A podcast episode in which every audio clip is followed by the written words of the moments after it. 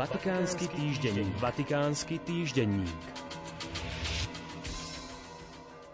Vo veku 95 rokov zomrel pred niekoľkými dňami vo Vatikáne talianský kardinál Agostino Cacciavillan, emeritný prefekt správy majetku Apoštolského stolca.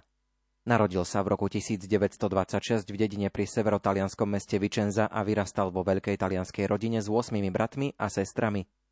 Po skončení druhej svetovej vojny bol v roku 1949 vo veku 22 rokov vysvetený za kňaza. Koncom 50. rokov absolvoval Pápežskú cirkevnú akadémiu a potom bol poslaný na Filipíny, kde slúžil ako sekretár v apoštolskej nunciatúre v Manile.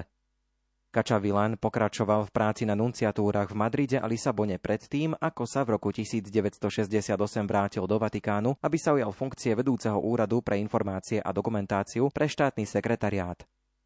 Svetý Pavol VI ho vymenoval za titulárneho arcibiskupa, pričom v roku 1976 prijal biskupskú konsekráciu a zvolil si latinské heslo In virtu Dei.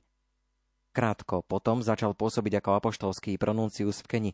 Tam strávil 5 rokov, kým ho svätý Ján Pavol II v roku 1981 nevymenoval za apoštolského pronuncia v Indii a v roku 1985 za prvého apoštolského pronuncia v Nepálskom kráľovstve. Následne ho v roku 1990 vymenoval za apoštolského nuncia v USA. V roku 1998 ho povolal späť do Ríma, aby spravoval financie apoštolského stolca. V 90. rokoch bol tiež trvalým pozorovateľom pri organizácii amerických štátov. Na kardinála ho kreoval svätý Ján Pavol II v roku 2001. Bol priamým účastníkom konkláve v roku 2005, ktoré zvolilo za pápeža Benedikta XVI. Po správe o jeho úmrtí zaslal pápež František kondolenčný telegram jeho príbuzným a spolurodákom vo Vičenze.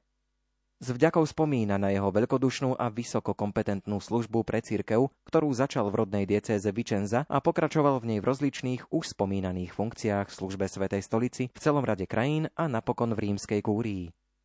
Myslím na tohto brata, ktorý s príkladnou oddanosťou a bystrosťou umu veľkodušne vložil veľké prijaté talenty pre dobro církvy napísal pontifik v smutočnom telegrame.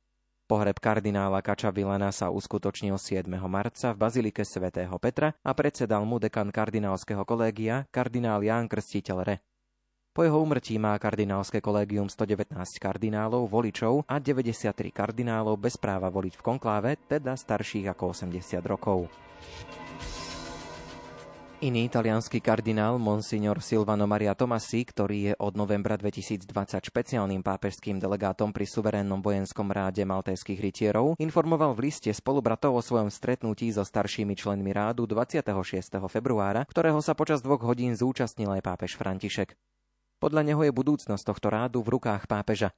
Pontifik si podľa neho nájde čas na zváženie návrhov na obnovu a nakoniec sa rozhodne pre cestu reformy.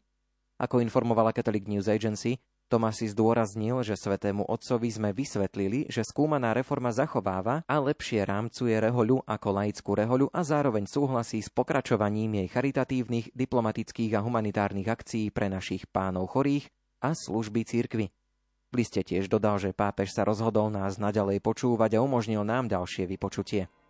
Po stretnutiach bude rozhodovať o projektoch, ktoré mu boli predložené. Vatikánsky týždenník. Vatikánsky týždenník.